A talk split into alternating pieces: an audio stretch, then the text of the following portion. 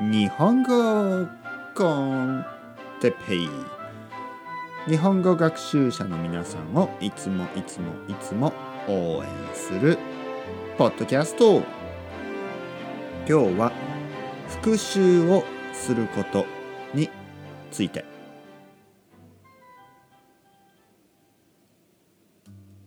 はい皆さんこんにちは。元気ですか？僕は元気ですよ。皆さんの名前は何ですか、ね、名前は何ですか、ね、カルロスくんですか？それともアンドレアさんですか？僕の名前はてっぺいです。皆さんの住んでいる国はどこですか？アメリカですか？フランスですか？それともカナダですか？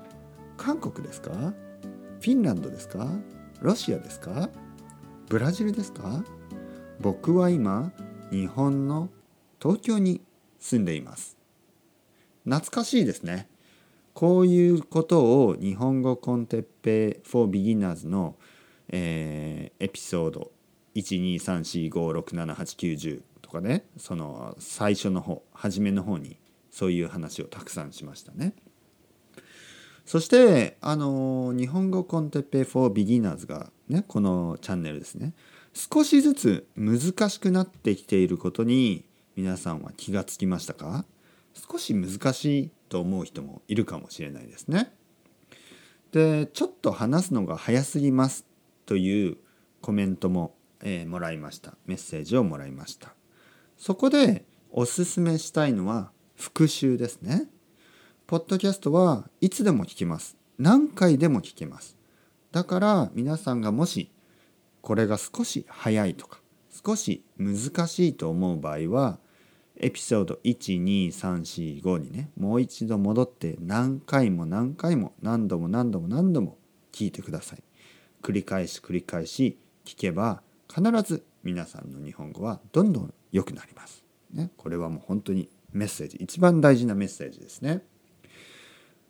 まえー、何度も何度も何回も何回も繰り返し繰り返し日本語を聞く、ね、僕の日本語をたくさん聞く。そうすれば JLPT ね4級3級2級も大丈夫。1級でも大丈夫ですよ。1級でも絶対に取れるようになります。ね1級が取れる。ねいいですね1級。皆さんのほとんどの人の目標ですね。大丈夫ですよ。僕はたくさんの人が、えー、1級に合格したのを知っています。そしてその人たちはあの全然スペシャルな人じゃないです。普通の人たちです。でも長い時間勉強しました。例えば僕の知っているフランス人の友達は、えー、もう今10年日本に住んでますね、えー、でも JLPT1 級を取ったのは多分7年目ぐらいでしたね。7年。ね。結構長い間勉強して JLPT 取った。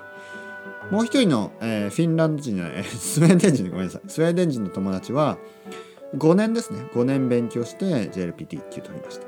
韓国人の友達は4年ですね。4年勉強して JLPT を取りました。でもその人たちは早いと思いますね。1級を取るのは。もっと時間かけて大丈夫です。ね。10年ぐらいして JLPT1 級取っても大丈夫です。ね。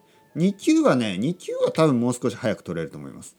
2級の後はちょっと2級と1級はね結構違いますから2級はねあの頑張ればほとんどの人は5年以内に取れると思います。それではまた皆さんチャオチャオまたねまたねまたね。